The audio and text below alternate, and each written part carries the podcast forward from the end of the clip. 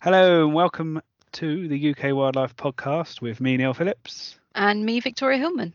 Oh, yes, we're up to episode seven.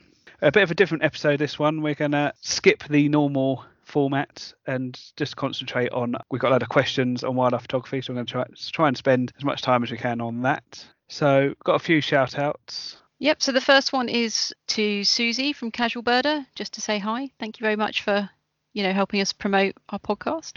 Yeah, indeed. Yep. And and she's got a very good podcast of her own. So look up Casual Birder. Definitely. The podcast to look up. And also a big shout out to Rachel from Hidden Wings and Bloodlust podcast. If you like ladybirds, that's a good one to check out as well. Yes, and I guess we'll give. Shall we say hello to Ben, Daniel, and Rich? That's Ben Andrew and Daniel Trim. And they'll be listening to this podcast on the way up to Scotland to avoid talking to each other. But they've been saving them up. So yeah. So have a good journey, guys. Um, Yeah. And I'm afraid you're gonna have to talk to each other on the way home, though. yeah, we haven't got sort of what, eight hours worth. We're not talking that long on this podcast, are we? Yes. So no wildlife news. Did you want to mention your workshops, Victoria, very quickly? Uh, the brand new ones. Yes. So I actually have a little bit of exciting news in that I'm teaming up with the RSPB Ham Wall Nature Reserve, uh, which is down in Somerset, and I'm actually running three very special workshops for them this year. It's actually an introduction to macro photography, an introduction to wildlife photography, and then an autumn nature photography day. And all the details will be up on my um, Twitter account very, very soon. They, they went live yesterday, and we'll get everything out and promoted next week. So if you fancy coming and joining me for a day on day of photography on Somerset Levels, pop along, say hi. I have some workshop news, but hopefully I'll be able to share it in the next podcast. But very exciting to do with my pond photography, and that's all I'm going to say. Oh, I can't don't wait. know. so, talking of which leads us nicely on, staying on the subject of wildlife photography, we have the first of our questions. Do you want to do the honours, Victoria? Yep. So this comes from Liquid Tweeter. And so, with so many options out there, what are the basics to look for when looking to purchase a camera for wildlife, and how much can you expect to spend? And it's a question I don't know about you, Neil. I get asked this quite a lot actually. It's mm-hmm. something that pops up quite a lot. So Neil and I've actually done a bit of research into this at various different levels, from kind of entry level, intermediate, and then to advanced stroke um, professional. The first thing I usually say is if you're just starting out photography, so if you've got no experience on photography or very little, I generally suggest with wildlife, not necessarily nature, but wildlife, if you're doing birds and mammals and stuff, you need the reach, you need the focal length, um, a longer lens basically. And the cheapest way to do that is to get a bridge camera. They're not as quite as fast at autofocus, and they've got a smaller sensor, so they're a bit noisier, get a bit more grain in the image. But bridge cameras start from you can get pick them up for hundred pounds second hand to get a decent one. Five hundred pound you can get a pretty good one, and if it's small size you're after, you can purchase the Sony RX10 range. I think they're up to Mark 4 or Mark 5 now. I've got the Mark 3, but you're talking over a thousand pound for those. But they've got really long focal length and a high speed video. You can slow stuff down 40 times. It's pretty cool. But one thing I will say, bridge cameras, is make sure you have a viewfinder. And it's what I started off with Panasonic FZ7, and look at me now. you do get yeah warning comes should attach with a warning. You may become obsessed and spend all your you know extra money on camera gear. Maybe even you Yes. have. if you're not careful. it is a little addictive. Yeah, and I, I, I, I used to recommend Panasonic and Fuji's, and there's nothing wrong with them now. I just think the other makes probably caught them up a bit now. But you're not paying. You know, if you know if you buy a Canon or Nikon, there's sometimes a danger you're paying for the brand a bit there as well. But with special offers and stuff, that all goes out the window. So just keep your eye out for a good deal and go and try one in the camera shop is always another good advice, isn't it? And buy from the camera shop, not Amazon. Support your local camera shops. Yeah, and actually, one thing I would say is before we talk about like going on to digital SLRs, is actually try and buy UK cameras and lenses rather than the grey imports because if anything goes wrong, they will be much easier to get sorted than the grey imports. There's nothing wrong with the grey imports, but they normally have to be sent back to Asia at a cost to you to be fixed. So it's just a bit of a word of warning there. If we move on to kind of entry level digital SLR, and that's the ones with interchangeable lenses. I mean, generally for wildlife photography, like Neil said, you want something with a bit of reach. So something in the region of like a 70 to 300 mil lens. and you can actually, if you if you have a look, you can actually get some really really good deals out there. I mean, I did a bit of research. You can get entry level camera and lens for under 500 pounds. Yeah, it's a little bundle. And if you just look around, there's normally they do loads of special offers, and you get this camera and you can get this lens and that lens and whatever. So you, yeah, you're probably looking about 500 or just under 500 for that. And you know, and that that's pretty much across the brands as well. So that's not you know even even with I shoot Canon, and actually the you know you get good deals with the Canon under about 500. So uh, Nikon's about the same, I believe, as well. So they're perfectly good these entry level. Some of them they haven't quite got the advanced features of the sort of mid level and the high end range. But if you're just starting off, they can be very good. The, the 70-300 lens again, it's not quite as sharp as the more expensive lenses, but if you're starting out for, I'd say 300 is a minimum if you're doing wildlife because mm. otherwise you'll find it's too short. And even that you'll find a bit short. I mean, I've got a lens that can go with a teleconverter can go up to 1200 mil, and even that's too short. Sometimes it's a, it's the law of wildlife photography a lot of the time. But I think the thing is, length. as well yeah. with the with a lot of the entry level or beginners um, mm. digital SLRs, they're actually crop sensor. Yeah. So you have you have that extra reach That's on true, those yeah. lenses anyway. so the mid-level stuff, you're talking if you're talking Canon, you're talking stuff. It's a 90D they're up to now. Nikon, it's probably a D500. But so these cameras, these mid-level cameras, tend to be around sort of 800 to 1,000 pound for your body. So you're getting into more expensive, but you're getting most of the features of a pro camera, but usually with a crop sensor. With Micro Four Thirds, you can get something like a Panasonic G9 or an Olympus EM1 Mark II, probably around about a thousand pound range now, I think. And when you get up to that sort of budget, if you spend eight hundred pound on a lens, you can get like the Sigma 150 to 600 mil, which on a crop sensor will give you a 900 mil lens, which is very handy for bird photography. Likewise, on the Micro Four Thirds end, you can get uh, a hundred, the Panasonic 100 to 400, and that's just over a thousand pounds, especially if you're looking second hand, and that can be quite handy for wildlife too, because that gives that's a 200 to 800 mil equivalent. Uh, obviously, a lot smaller. If you're looking to do video as well, I'd look at the Panasonics because the GH5 and the G9 are probably the best for video without getting a pro level Canon. Hanging around the sort of £2,000 budget mark for the mid level, if you look at the 300mm f4 prime lenses. That gives you really good quality and a decent length. I used to shoot with a Pentax 300mm and got some really lovely images with that. It's, it's a 300 f4, not the 2.8s. The, the 300mm 2.8s are sort of thousands of pounds. And I'll let Victoria talk about the full frame because it's something she has a lot more experience with than me. So if you're looking at the more kind of advanced, what they generally refer to as the pro level cameras, like we, we said previously, generally speaking, they tend to be full frame. Uh, they are also weather sealed as well, so they you can use them out in you know, varying weather conditions. They're, they're a lot more robust for being used outside and you know with the rigors of what a professional photographer would generally put them through. But you're looking in the region of starting off at about two and a half thousand pounds up to five, six thousand pounds just for the body at this point. So we're talking, you know, your top end professional level cameras. And with those sticking you know with a prime lens and a lot of um, professional photographers will generally use prime lenses and you're looking at upwards of three thousand pound for a lens. If you look if you're looking for say i don't know like a 500 f4 probably looking about five thousand pounds for the lens but you get what you pay for. They are you know they're weather sealed. They are the, the top end. You can use them you know in, in all kinds of weather conditions and they're sharp. They're pin sharp as well. So that that kind of takes you all the way through from entry level to kind of intermediate and then mm. onto your advanced level as well. Yeah, we won't go too much into. I mean, there's there's loads of pros and cons of the different systems as well. So, you know, if you shoot Canon, you've got this is sort of getting very advanced stuff now. You've got the MPE 65, which is a yeah. 60 mil macro lens, but it goes four times the magnification of 1.1, which we'll talk about a bit later, which is really advanced macro. If you go down um, and the Canon's pretty good for video. If you go down the Olympus route, which I have, um, I've got the advantage of being able to shoot in low light as long as the subject's not moving. So I've got really good anti-shake. I've got a lot more reach, and again, it's completely weatherproof. I think Olympus are the only manufacturer that's got the weatherproof seal. So a lot of manufacturers say their stuff's weatherproof, and it probably is, but they, it's not guaranteed. If the water gets in, you still void your warranty. It's it's it's a you can't cover it in one podcast all the intricacies, no. But that should give you a bit of an idea of uh, what the advantage of different manufacturers. And it's all pros and cons of all of them. So you just have to think about what you want to shoot, really. And I think also the the one bit of advice that I do end up giving a lot of people when they're looking to either buy their first camera or they want to upgrade their camera is go to a shop um, yeah. or you know if there's an imaging show near you go to that where you know several manufacturers are going to be there and try them out. See how it feels in your hand because a camera that I might absolutely love and, and really love the feel of in my hands, I love using it. It you know, Neil might not. He might mm. not like the feel of it in his hands. We're all very different.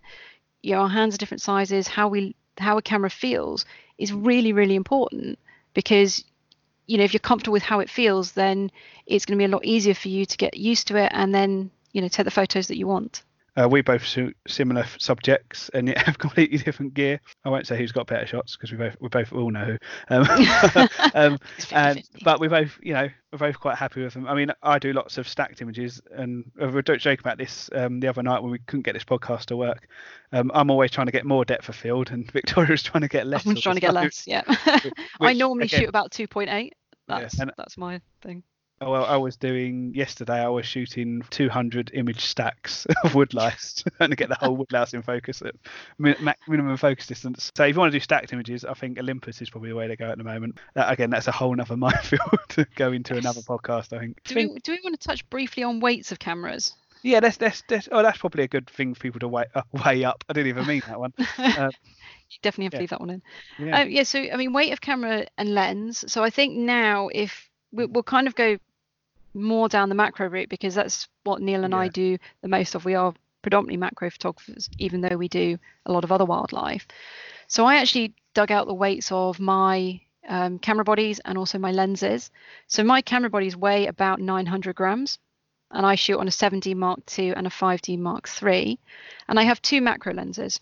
So one, I've got 100 mil macro, which is about 600 grams, and my 180 mil Sigma macro, which is the one that I absolutely love and shoot most of my macro work on, is actually over 1.6 kilograms. so if you stick that macro lens on a camera body, we're talking around two and a half kilograms of weight, and that's you know what you're either hand holding or that's what you're having to carry around with you, and it is a lot, but you know it works for me. I'm happy with that. But I know um, Neil's equipment is considerably lighter. Yes, I bought the Olympus for the for the extra reach and and the the, the stacking and the various other reasons.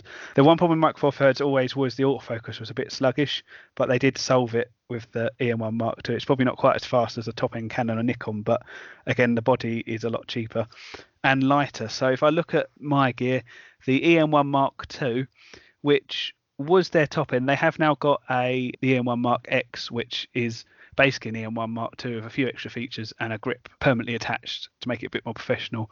Uh, but the EM1 Mark II without a grip on, so I, believe your EM1, EM, oh, not EM, Mark, Mark D, D, oh, whatever it's called, the Canon thing, is yeah. you basically got a grip attached to it permanently, haven't you? The way yes. it's, built. Whereas the EM1 is a much smaller yeah. body, and that's only 574 grams. The best macro on Olympus is the 60 mil, which sounds a bit short, but of course you've got the two times crop, so it's effectively 120 mil, and that weighs a tiny. It's a tiny little lens. It's about the size of a film pot, a bit bigger than that. It weighs 186 grams. So you can imagine. So my body and that macro lens weighs less than your, your 100 mil lens, I believe, or maybe not quite that light. But, but to, to put yeah. things into perspective, the 300 mil f4 lens so not quite as fast as the 180 mm f2.8, only weighs 127 kilo.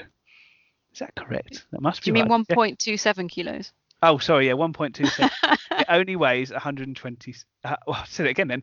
Uh, the 300 mil only weighs 1.27 kilos, which is ridiculously light. And that's an f4, and it's still sharp. And uh, believe me, it is sharp. It's a quite an expensive lens for 300 mm. I believe the RRP was over 2,000. I didn't spend that much on it, thank God. I'm not that rich, but, um, and the only reason I can afford it because I've traded in some old gear. So that's a 600 mm equivalent, and might not be quite as sharp as the Canon 600 mm f4, but that lens weighs how many multiples more than that i don't know.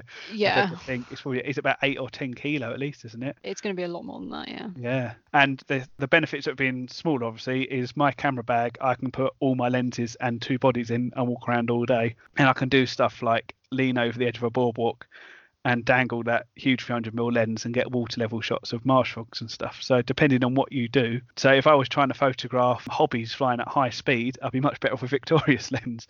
Yeah, although that said, the Olympus can still do it. I've, other people have done much better than me, I have to say, on that subject. but uh, I don't do enough bird in flight photography, but I do get, I still manage to get some shots. It's, it's again, it's all compromises as as anyone will say in photography, it's always a compromise between your aperture, your ISO, and your shutter speed to get the shot in the first place. That's before you get to the gear. So uh, it is, and, and it is very much personal preference as to what mm. you are comfortable working with.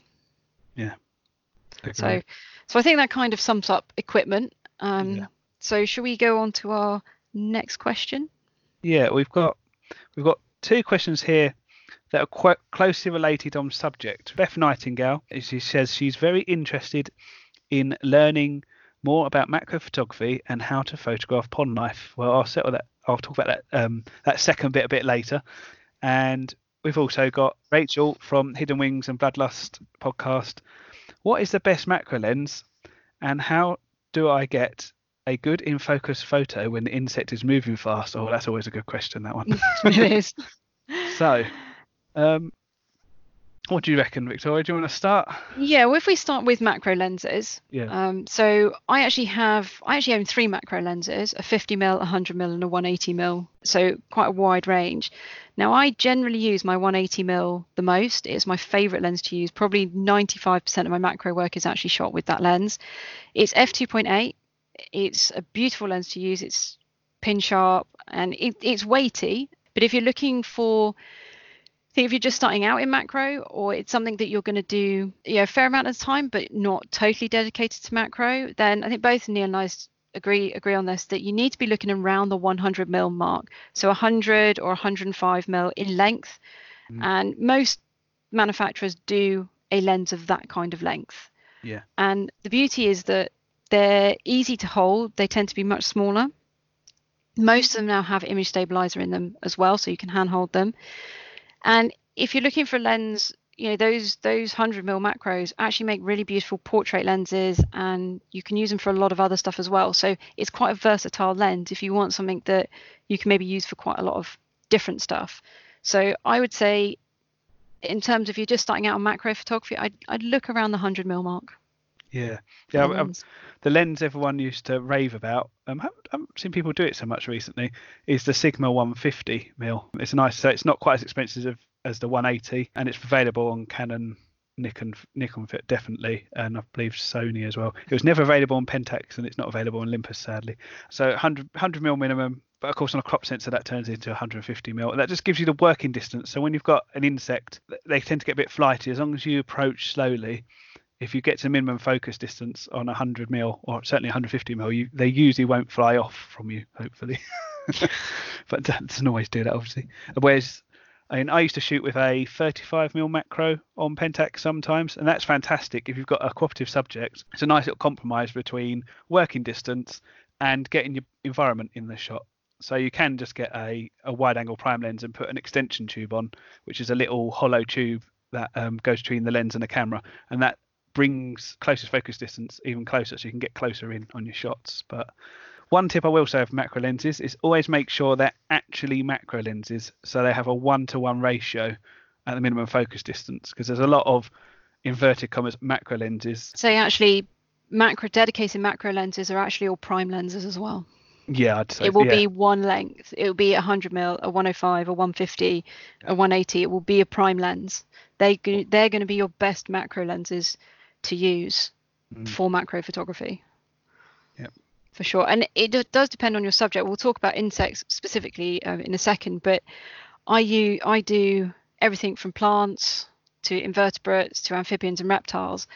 And my 180, I will actually use it on my 7D. It essentially becomes nearly a 290 mil mm. f2.8 macro lens. So if I'm working particularly with amphibians and reptiles, or slightly flighty in, insect, it allows me to be that little bit further away, but still get the shots that I want. So it gives me more working distance to do that. And you can do ridiculous things like I try sometimes, which is put loads of extension tubes and a teleconverter on your 300 mm prime and, and get ridiculous working distance and get quite close. It's a yeah, but that's getting a little bit more to the fun crazy things that I like to do sometimes. Talking of added lenses, if you have a bridge camera or a macro lens like my 60mm or the 100mm macro on Pentax or something, where it's got a quite small front element, you can get these screw-on lenses. I mean, you can get them for the bigger lenses, but the the they're of varied quality these close-up lenses but the Raynox lenses are highly regarded. I use them myself. I in fact stack two different Raynox lenses put extension tubes on as well and that's how i get close-ups of things at about two or three millimeters long. So that's getting but that's going beyond the one one. And if you get the canon mpe 6.5 again that'll focus four times what a normal macro lens would and I think is it uh, Venus have brought out a couple like a one-two one as well, haven't they? There is And another really- one, yeah. And there's another somewhere. one that does similar to MPE 6.5, but it's got mixed reviews from what I've seen. And I mean mixed, but I don't mean bad reviews. I do actually mean mixed by that. Some people are praising it, and other people are saying it's rubbish. So hopefully that kind of answers the question about lenses. Mm. Um, so if we now talk about subjects, Oh, yes. and I've got one for Rachel about getting a in focus photo when an insect is moving fast. Yeah.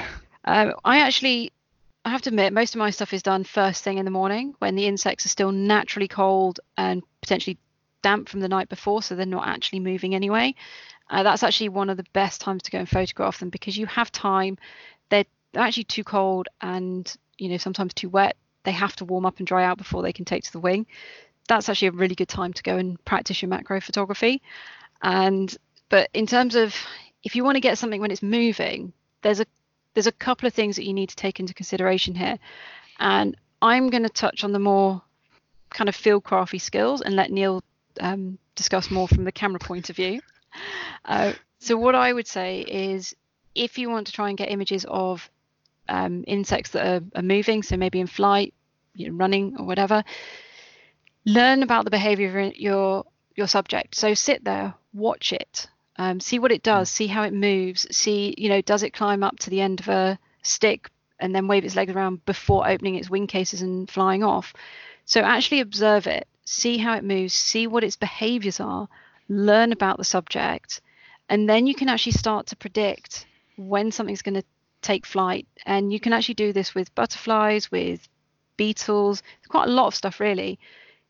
They'll have like a little pattern, you know, with a butterfly. If it's if it's feeding on a flower, the moment it takes it, it's yeah, it stops feeding, it's going to then more or less take to the wing straight afterwards. So by learning the behaviors and brushing up on your fieldcraft skills so that you know, you know, keep at eye level or below. Don't go in over the top of your subjects because to them you're just a predator and you might eat them. Uh, they don't know that you just want to take a picture.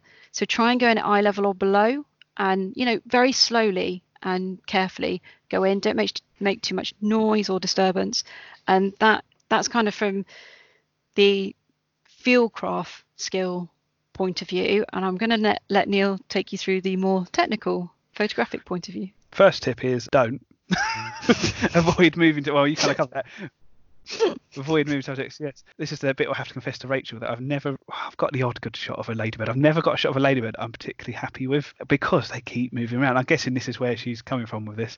I'm just assuming she's obsessed with ladybirds, which is a good thing to be obsessed with. I have to be honest. Well, one tip I've used one trick I've used with millipedes and woodlice and well mostly millipedes because they don't move quite so fast is and I don't know slugs as well and stuff like that is you pre-focus in front of them. When I was trying to photograph flatworms in an aquarium, I'd pre-focus on the edge of the leaf where I knew they're going to come up over the top or in front or sort of a few millimeters in front of them and just be ready to fire the camera. Good old spray and pray as well. If you're not using flash, you don't have to worry about recharge then. I think the technical uh, way of photographing them is take lots of pictures and hope one's in focus because they're just they're going to go through that focal plane so quickly. It is spray and pray time, I think. With It is, and also don't don't give up. yeah, keep you know, trying. keep yeah, just keep working at it and working at it, and you will get there eventually. I mean, with all photography, yes, you, you can get the lucky shots, and we I'm pretty sure we've all got those lucky shots in our portfolio where we've gone, wow, we've actually managed to nail it. Um, but just keep at it because for most of us, we you know we work and work and work. We shoot you know almost every single day. We're out in all weather conditions and shooting the same subjects week after week, month after month, year after year and you do definitely notice the difference when you start doing that pond creatures. So, So pond over, creature to, over to you for that one because I'm guessing I'll- she doesn't mean frogs. Photographing pond creatures. Well, this is always fun. Took me a few years to work out what the heck I was doing. There's a few very basic tips. Um, it's a whole. There's a reason I have a whole day long oh, workshop on this. I just gave away what the news was earlier now, uh, because it does take a while to talk about everything. But I'll go through a few basic tips. Uh, so this is Neil's quick tips on pond photography. Number one, get a small aquarium. So you want a small one, not a full sized uh, tank. You can use the little plastic ones, but we'll recommend a glass sort of flat fronted one at least. Uh, you can make your own.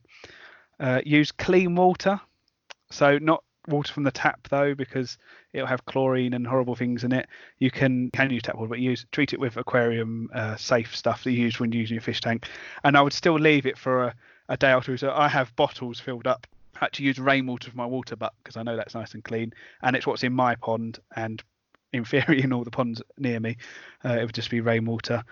Uh, when you're shooting the animals, you might think, oh, I'll put them in the tank, lovely, easy. I guarantee they'll go straight in the corner of your tank and make life hard. So arrange your leaves and stuff and pondweed in there. Make sure that's clean as well, give that clean in your aquarium, uh, but arrange it so it doesn't try and prevent them getting in the corner. I guarantee they will.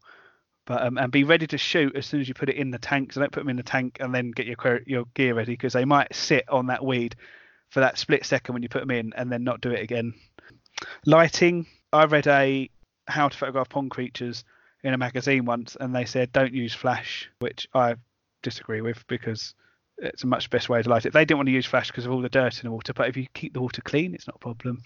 I have started experimenting with LED lights thanks to a certain co-host uh, a bit more, and yeah, with bigger subjects that is actually can work quite well, and of course you can do video then as well. But I think the best bit of advice I can give, other than obviously look after your creatures and stuff like that, I I imagine that goes without saying. But you know, when you've got them in an aquarium, you are responsible for them. It's that sort. I'm I'm being lectury now. I'm trying not to be lectury, but I'm going to do it anyway. They're your responsibility, and you've got to look after them. Be careful not to put things in with diving beetle larvas because they will eat everything. But the best bit of advice I can give is literally experiment and find your own way. Because I've done this. I don't want to say more than anyone, but probably in recent years, probably more than anyone. And I'll do something one way one day, and I'll think I'll do exactly the same the other day, and I'll get different results. Sometimes it won't work at all. Don't give up. I've had days where I spent two hours photographing stuff and gone home with nothing, or walked out my shed with nothing. But got you know, and then other days I'll have a half hour lunch break and I'll get better shots than I've got for months. It's just it's weird. Sometimes the animals cooperate, sometimes they don't. Sometimes you can't quite get the reflections right, and sometimes uh, it, I I understand the physics of it, and I still can't get my head around it. Sometimes when I can't stop reflections, I do find the best way to stop reflections is actually to clo- uh, focus in closer. The closer you get, the less of an issue it becomes. I do find you can even put the flashes in front of the glass. So generally, you put the flashes to the side or above, so you're not getting reflection off the front glass. Um, and I'll probably leave it there. There are so many other things I could say, but that would be a podcast in itself. Um, I maybe don't we give can away all my trade secrets. or maybe we can do another one um you know a bit later on in the year and that's Hmm. Yeah. on kind of more advanced ideas and that yeah, I might do that. Um, wildlife and well, I've kind of given the game away. Um, oh, it's a bit crass to say it, but you know, if you come on my workshop, which is what I'm going to be secret news is, I'm just giving it away now.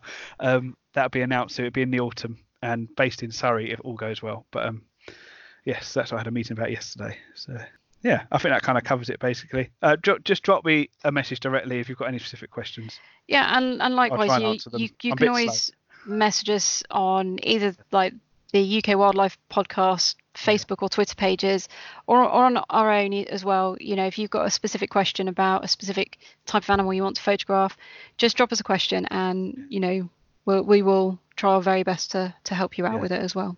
We may not know. we're not. We're not. But if we don't know, we probably know people that do know, That's the and thing, then yeah, we that's can true. ask them and then pass it on to you. Right. And now our last question. See, I was skeptical whether this would last the full hour, but we're up to 40 minutes already, so that's pretty. Ah, okay, yeah. Um, I think this one really is kind of a little bit more for you, although I can help more Yeah. on the accessories. yeah. Recording again, starting right. Okay, right. Right. And our next question comes from David Fielding, uh, probably better known as Urban Ponds 101 on Twitter, the chap that puts all the lovely frog and uh, nuke videos up. So his question is, what camera lens and stand would you recommend for pond videos? Around 500 poundish, struggling with a noisy motor and a creaky tripod, and inability to focus and cut through the glare. So, what bridge camera and anti-glare lens would you we recommend that could be used for ponds and birds? Size and weight is also a consideration, as is downloading data. Ooh, that's quite a doozy that question. So, start with the glare, I guess. Probably getting a polarizer would be a good move there. I think if he hasn't got one already. Yeah. Uh, you're more experienced with filters and stuff than me, I think. Um, yeah, I, I would say try polarizer filter. That can actually help. And actually, some of the the uh, more expensive, the higher end UV filters yeah. can actually help to cut down on a little bit glare as well. Uh, it just depends what camera you want it to go with because some of them, if they don't have the thread to put a lens uh, filter on the front end of the lens, it's not really going to help. Yes. So, right, bridge cameras. I guess that's more my field. Um, that is new. Yeah, noisy motors. Well, I can't pretend to be an expert on video, though I am getting. I'm not expert level, but I'm above beginner, I guess. Generally, people don't zoom in videos. They say, I mean, it's not, again, it's not a hard and fast rule. It's like rule of thirds and that kind of stuff. People don't zoom. So what I would, one suggestion I'd make is maybe do sort of zoom in film then stop the video, zoom in a bit, and film again, then zoom in and sort of do it in stages. So you could do it in zooming in the editing. Because uh, the problem is always going to be is that the motors are always going to come up in the in the film. I think, I think it's just, just the nature of motorized zooming. It's going to make some sort of noise. Um, I get around it because I'm obviously using uh, interchangeable lenses. I'm using a Panasonic GH5 and I'm putting an Olympus lens on, and if I zoom, I can or change the focus. I do it manually with my hand. So uh, or I have occasionally used the autofocus. It's generally a bit too fast though, and I don't think I haven't found a way of controlling the speed on it, but that's a whole other matter. And it's a hypersonic motor, so you can't hear the noise of that motor. Um, I don't know. I have to be honest. I don't know if any bridge cameras that have those hypersonic motors. All the ones I've come across are all noisy when they zoom, uh, including my Sony, I believe. I have to double check that. But my Sony, which is a top end bridge camera, is still noisy. So it may there may be some out there. I know some of the I'm pretty sure some of the mid level video cameras do have hypersonic motors on their zooms. So that might be something to look at. Whether that's in five hundred pound budget, I don't know. There might be some second hand, last generation, higher end one if that makes sense. So there'll still be HD, but there won't be 4K. Um, and that could be something to look at. Um, I have to say that video, video camera knowledge is a little bit out of my knowledge I have to say. Uh, but when it comes to editing, if you want to go down the editing route, I've been playing with a program called DaVinci Resolve, which is completely free. There is a paid for version, but the completely free version is so stacked with features. It's it's hard to believe it's free. It's a quite a steep learning curve to learn it, but there's loads of videos on YouTube to help you. And after I've been going for about six months to a year on it, I'm starting to get there with it. It's it's a really nice program, and there's so many features I haven't touched on it yet yeah, so I don't say for five hundred pound. That's quite a tricky one. You could possibly look at one of the old Panasonic GH three GH4s. Whether I don't know if it's going to suit what you want to do, um, and find a old you know micro four thirds lens to go on it, and you might be able to get that 500. Probably be a bit more than that, I'd imagine. Yeah. So, did you want to cover tripods? Yeah. So I think generally speaking, overall, I think tripod having a tripod for your wildlife photography is a good idea, depending yeah. you know, and that's whether you're doing macro or you know birds or mammals or you know videoing. I mm. think if you're videoing, having a good tripod is really important because you don't I want the shake. That. Now, I've done a little bit of research into different tripods, and you can actually get an all-in-one tripod. So you've got the legs, including the head, for around about 100 pound, and that will be a good, relatively sturdy tripod. And that that would take the weight of a bridge camera. Now the thing is, when you're looking at tripods, you can either go down the route of getting one which is the legs and the head all together, so you just buy it as one, but you need to look at what load weight it can take, and that's basically the amount of weight that that tripod can actually hold. So if you are just sticking a little bridge camera on or a you know smaller entry level, beginners level um, digital SLR with a small lens on it, then you know you can get a good tripod between you know 100 and 200 pounds if you have a much heavier system or you're using these big prime lenses I would personally say look at getting tripod legs and a head separately and look at the ones that can take the weight of your equipment. And that's when knowing the weight of your equipment comes in really mm-hmm. handy. So I know my camera lens weighs about two and a half kilos. So I need legs and a head that can take that so that, you know, it can still be standing there. I don't have to hold on to it. I don't have to worry that if I let go, something's going to snap or or move. But I mean, there's lots of options out there. You've got the traveler tripods. They're generally quite a bit smaller and much more lightweight because they're designed for people to travel with them. And then you've got go right up to your your carbon fiber tripods. They're going to be much more expensive, um, but they can hold the weight. They're very robust and they're strong. Mm. And then you get the head to go on top, and you can actually buy photography heads and video heads as well. But again, much like we were saying with the camera equipment, I would actually say go to a shop, go to a show, go and have a look at these tripods because you have to be comfortable working the tripod as well. It, it's just as important as working your camera if you're going to be working off a tripod. You need to be comfortable with, you know, how to change various levers or you know the positioning and that. You don't want it to become a chore. You don't want to maybe have. You might not want, you know, too many options to change, or you might want more.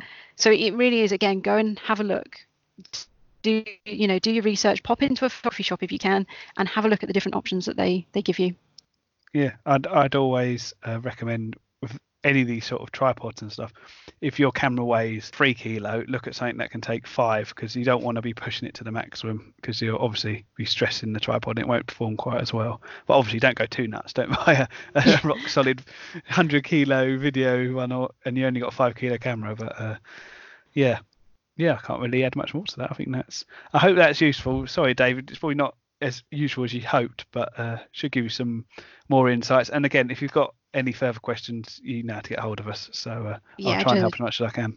Just drop a message. Yeah. Um, and I think we had one last question, which I've actually just just found as well, from I believe his name's Dan on Twitter. His Twitter handle's Jestigan. Hope I pronounced that right. And he just said that he got a digital SLR and a 15 to 55 mil zoom for Christmas. What would be the first pieces of equipment you would maybe add to that for nature photography? Now, first things first, I'd say it really does depend on what you're looking at photographing. Is it general nature and wildlife, or are you looking at maybe just doing plants or macro or, you know, birds and mammals? So, because it changes and depending on what you want to do, I don't think there's there's really a kind of hard and fast list that we can give you that would help. Um, but I'd say if if it's birds and mammals you're looking at doing, then you're going to need a, a longer zoom lens. Yeah, yeah at least 300 as we said already, isn't it? Yeah. Other questions. Yeah, and I'd, I would recommend if your budget stretches to it, get something like a, a 150 to 500 or 150 to 600 lens because you, you you'll get the 300 and you might find it frustrating if your but so if your budget can stretch to it you know there's there's second hand 150s to 500s kicking around for and I use one for oh I don't know how many years three or four years before I got my 300 mil prime and yeah as long as you don't go right up to the far end of 500 you shoot at sort of 420 450 it's perfectly sharp certainly at f8 and yeah you, get, you know people have got shots in uh, national competitions with it, so it's obviously a perfectly good lens. It's you know slightly more limiting than the expensive gear, but again, most of the time it's in good light. You're not going to notice a difference. Well, I, I use the Sigma 150 600 mm contemporary lens, yeah. which we I think it's around about 800 pounds depending on what sites you look at, yeah. and yeah, I have no problems with that at all. I've got uh, lots of friends that use it. It's great. It, it's a beautiful lens. lens. I'd probably use... have it if it was on the Olympus Fit and I didn't already have a yeah. lens that was about the same thing. In fact, this, um, if those are interested, the story goes I went into a shop to buy a Nikon D500 and a 150 to 600 lens to go with it when, when I bought my Olympus. And again, this is one of the good advantages of going to a shop is that he asked me, he, they knew me a little bit, so they knew what, roughly what I shot and asked me a bit more and suggested Olympus. And I'll tell you what, best decision ever made in photography, easily. It definitely has its advantages. I mean, you know, it's something that Neil and I have spoken about a lot mm. because we both shoot macro. We we often shoot very similar subjects, but with very different outcomes, and our styles are so completely different. And do you remember mm. the day that we had at, at Thursley when we basically mm. swapped memory cards and we just swapped cameras? Yeah. Uh, to try it out, and as as much as you know, the lighter, smaller equipment really appeals to me. Mm. I also know that the style of macro photo- photography that I do, I actually couldn't do with the lenses where the the front element is so small. Yeah. You know, I, I need that that big size at the end to allow me to kind of shoot through and do the blurring and the wide apertures and everything. Well, I was doing those stacks of woodlice. If I had, vice versa, if I had the big lens with the big element, I wouldn't be able to get low enough to shoot, you know, rest the camera on the log and fire off a stack. I didn't even use a beanbag or anything. I was using natural light, one foot for a second, just wedging the camera into the log to get stability and photographing the woodlouse and the centipedes and stuff. It's just, it's a, as my dad always used to say, swings and roundabouts. It is definitely swings and roundabouts for sure. Yeah. But basically, you know, you gain one thing, you lose another. It's just, but yes, getting back to the question because I feel we've I've dragged us off a little bit. If you're doing birds, 300 mil. If you want to do some macro, look at a 100 mil macro lens. Look at the Sigmas, uh, Sigma 105, Tamron 90 mil, are both. I think they're both sub 300. They certainly used to be. I don't know what's happening at the moment because the price of a lot of camera gear has gone up recently, and you'll definitely be able to find some second-hand ones kicking around. Did they say what manufacturer the camera no, was? No, um, because it just says a digital SLR, and I know that you know Canon obviously do the 100 mil. I think Nikon actually do a 90 or 100 mil. Yeah, I think they do 100 as well. So. Yeah, so again, they're they're, they're arguably superior lenses, certainly in build quality maybe, but there's nothing wrong with the Sigmas and Tamrons. And I think that's quite a good place to start actually if you've got limited budget, it's just to get 100 mil macro and get a feel. If you like doing flowers and insects, and although that kit lens would be all right for some flower shots, I'd imagine. Yeah, and actually, mm, sorry, go on. No, I was just gonna say you might find it after once you, when you're starting off, it's pretty good, but you might find it limiting. Yeah, and the only other thing I would say is if you're if you fancy having a go at macro, but you're not maybe entirely sure, you've mm. always got the option if you have your your camera, you can actually hire lenses and you can yes. hire them from anywhere from a couple of days to you know i think a week or a couple of weeks. And you've got a whole variety. And they'll have most of the main manufacturers you'll be able to hire macro lenses prime lenses telephoto prime lenses zoom lenses.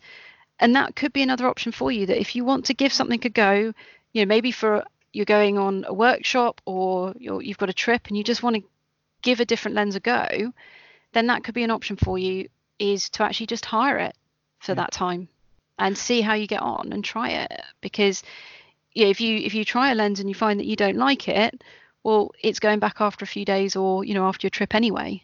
Yeah. And then you can maybe try something else. So that that's another option. You can actually do that as well. That or if you if you do go on a workshop yeah. you know, speak to whoever's running the workshop as well because i know in the past i've actually you know lent the odd lens to someone if they wanted to try yeah, you know a dedicated here. macro lens. I've just lent them mine so they could actually try it and see how they get on. Mm. So that's the other option. If you're going on a course or a workshop, you know, maybe speak to the person that's running it and see if there's any way, you know, would they have something that they, you know, you could borrow. Yeah. So there's lots of options there. Yeah, I'd, I'd, I'd say the cheapest, quickest thing you can do is spend two or three hundred quid on a 70 to 300 mil because that gives you a bit of flexibility. Because you know, 300 mil, especially if it's got a reasonable close focus mode, you can photograph frogs and stuff with it. Something always to remember, although you don't need a 300 mil lens to photograph a flower, it can give you quite interesting results as well because it gives you a basically your background is a much narrower field of view. So if you shoot with a, a 50 mil and get the frog filling the frame, you've got pretty much sort of I guess 100 degrees of view behind mm. it. Whereas you shoot with a 300 mil, of course, it's only probably about 20 or 30 degrees of view looking straight ahead of you and just a bit behind it, and it's easier to get a less distracting background then. And I've shot orchids at 840 mil last year, and I got some really nice results. So, yeah, sounds bizarre, but it does work. Quite. There was a I forget the photographer's name. He lugged around a Canon 500 mil prime with loads of extension tubes to photograph lots of orchids and had some amazing pictures. So, not yeah, so I mean... you do that to uh, add to your new um, DSLR, but. but you know there, there are so many options out there and so we've tried to cover quite a lot of it in in one episode but i think yeah. we probably will end up doing one maybe with some more yeah kind of We're specialist techniques get, and um, stuff double BDPA winner daniel trim on and he has actually agreed to come on yeah. hopefully ben andrew as well and uh, we'll we'll probably have a few guest photographers on over the years hopefully Years. Oh, look, I'm planning to do it for years. Years, now. wow. We are planning to keep going for a while. We are, we are. We're Yeah, yeah, giving up anytime soon. But there is but- there is actually just one thing that I'd like to really quickly touch on um, when it comes to wildlife and nature photography, and it's something that is very important to me.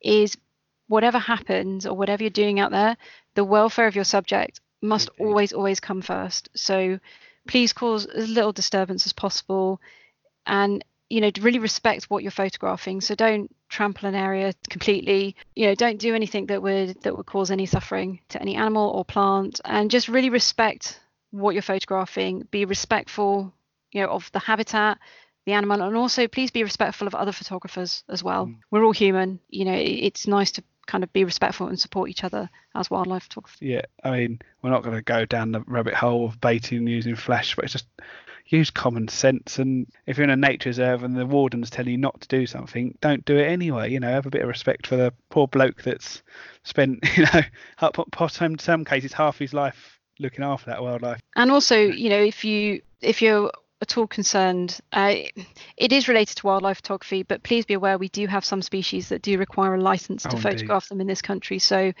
if you're at all, you know, not sure, you can always drop drop us a, a message, Mm. um, and we we can certainly do the research and let you know. Or there are various other organisations and websites that you can actually ask as well. Yeah. You you can ask them. You know, do you need a license to photograph this? And just stay, you know, on the on the right side of the law, basically.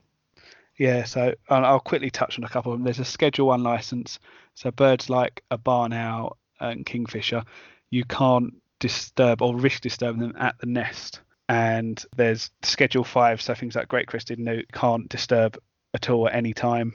So yeah, I think I think we'll just go into the ethics and stuff a bit deeper in another episode because that's quite an important subject. It wasn't addressed in any of the questions, so we thought we'd just bring it up at the end there. Yeah, Yeah. and I think it, it's always really important to respect, you know, what it is that you're photographing as well. Mhm. And the thing is, you you see it in the photographs as well, so you'll be able to tell, uh, you know, if you really kind of respect what it is that you're photographing and photograph it in its natural habitat, doing what it does. That's going to come across in your photographs. But you Yeah. know, if an animal's being stressed out or it's it's feeling threatened, you're also going to see that in the photographs as well. Yeah. So that's just something to bear in mind. I think that's covered all the questions and a little bit at the end there. So I think we'll probably wrap it up there. We'll probably come up to about the hour mark when I've edited it. I want to say a big thank you to all the reviews on Apple Podcast. Oh, I haven't mentioned how many downloads we've had, have we? I know. What's what is it up to we're now? we're, we've surpassed 2100 now. So Oh wow! And we're just, you know, from both of us, a Yeah. really massive thank you to everyone who's supported us.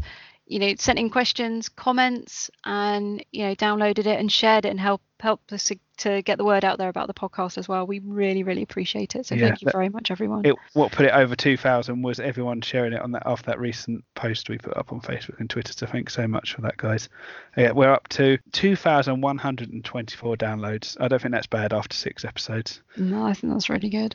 Yeah. And we were up to 148 followers, I think, now on Twitter. Wow. and 272 followers on Facebook. So again, thank you so much, everyone. And don't forget, please do keep sending in your questions and your sightings as well. So the next episode, we will actually be kind of chatting sightings and that as well. So Yeah, send us anything know, interesting you see. let us yeah, know if you've seen, seen anything exciting, and you know, hopefully everyone makes it through the storm. Okay. Yeah, we're currently recording in the middle of Storm Dennis, so if you hear any whooshing noises, that'd be what it is. that will Uh, be the gales blowing around the house. I guess I could mention as well we're on Spotify now as well, and we've already got something like 55 people following us on Spotify. Um, I added us to Podchaser where you can review us and a few other things on there. Um, that that's thanks to Susie Buttress from Casual Birder again, who's already put a lovely review on there. We like Susie. I think we might have to get Susie on the show at some point. I think we We're should have to get her on there. Yeah. Yeah. And I'll mention one more podcast because I found it a couple of weeks ago and blitzed the whole lot of them because it's really good. The Critter Shed. It comes with a slight language warning. It's a couple of lovely people over in the even more herpetologically depleted than Britain Island. They've got even less. I think they've got common lizards and that's about it officially over there. Obviously no snakes in Ireland. And they're talking spiders, lizards, a little bit about elephants in the zoo. And yeah, it's really, really nicely done podcast hopefully uh, we might try and get those on the show as well because they're really cool. Yeah, check that one out as well. I, might do a regular um, checklist podcast out. I think on this show at some point. We can add it in with our, our news. Mm, yeah, put it in the news. I Yeah. think so. Yeah. Yeah, as usual, check us out on Facebook, UK Wildlife Podcast, Twitter, UK Wildlife Pod, and check out my website, uk-wildlife.co.uk. I'm going to be putting news of all my workshops and stuff coming up, uh, mostly photography. I might be doing something else uh, involving learning about wildlife. You can also join me. I've teamed up with Daws Hall in Essex to do some photography walks once a month. So check that out, Daws Hall. Google Daws Hall, it come up on there and under the events. Well, if you want to, you know, check out my website, if you visit vikspics.com, but make sure you spell it V-I-K-S-P-I-C-S. And yeah, you can follow us individually on Twitter. And one thing I'd say actually is if if you've got any questions, particularly on Twitter, please do use the hashtag UK Wildlife Podcast. It makes it a lot easier for us to find the questions when we're digging them out to answer them for you. So if you just make sure you use the hashtag, that would be fantastic. Any sightings, any questions, or if you just want to shout out on the show, just give us Give a us tag. shout. and, Yeah. yeah, give us a tag and we'll try and squeeze it in. Now it's goodbye from us then. Yeah. So, yeah, take care, everyone. Stay safe in the storm. And thank you very much for listening. All right. See you later. See you later.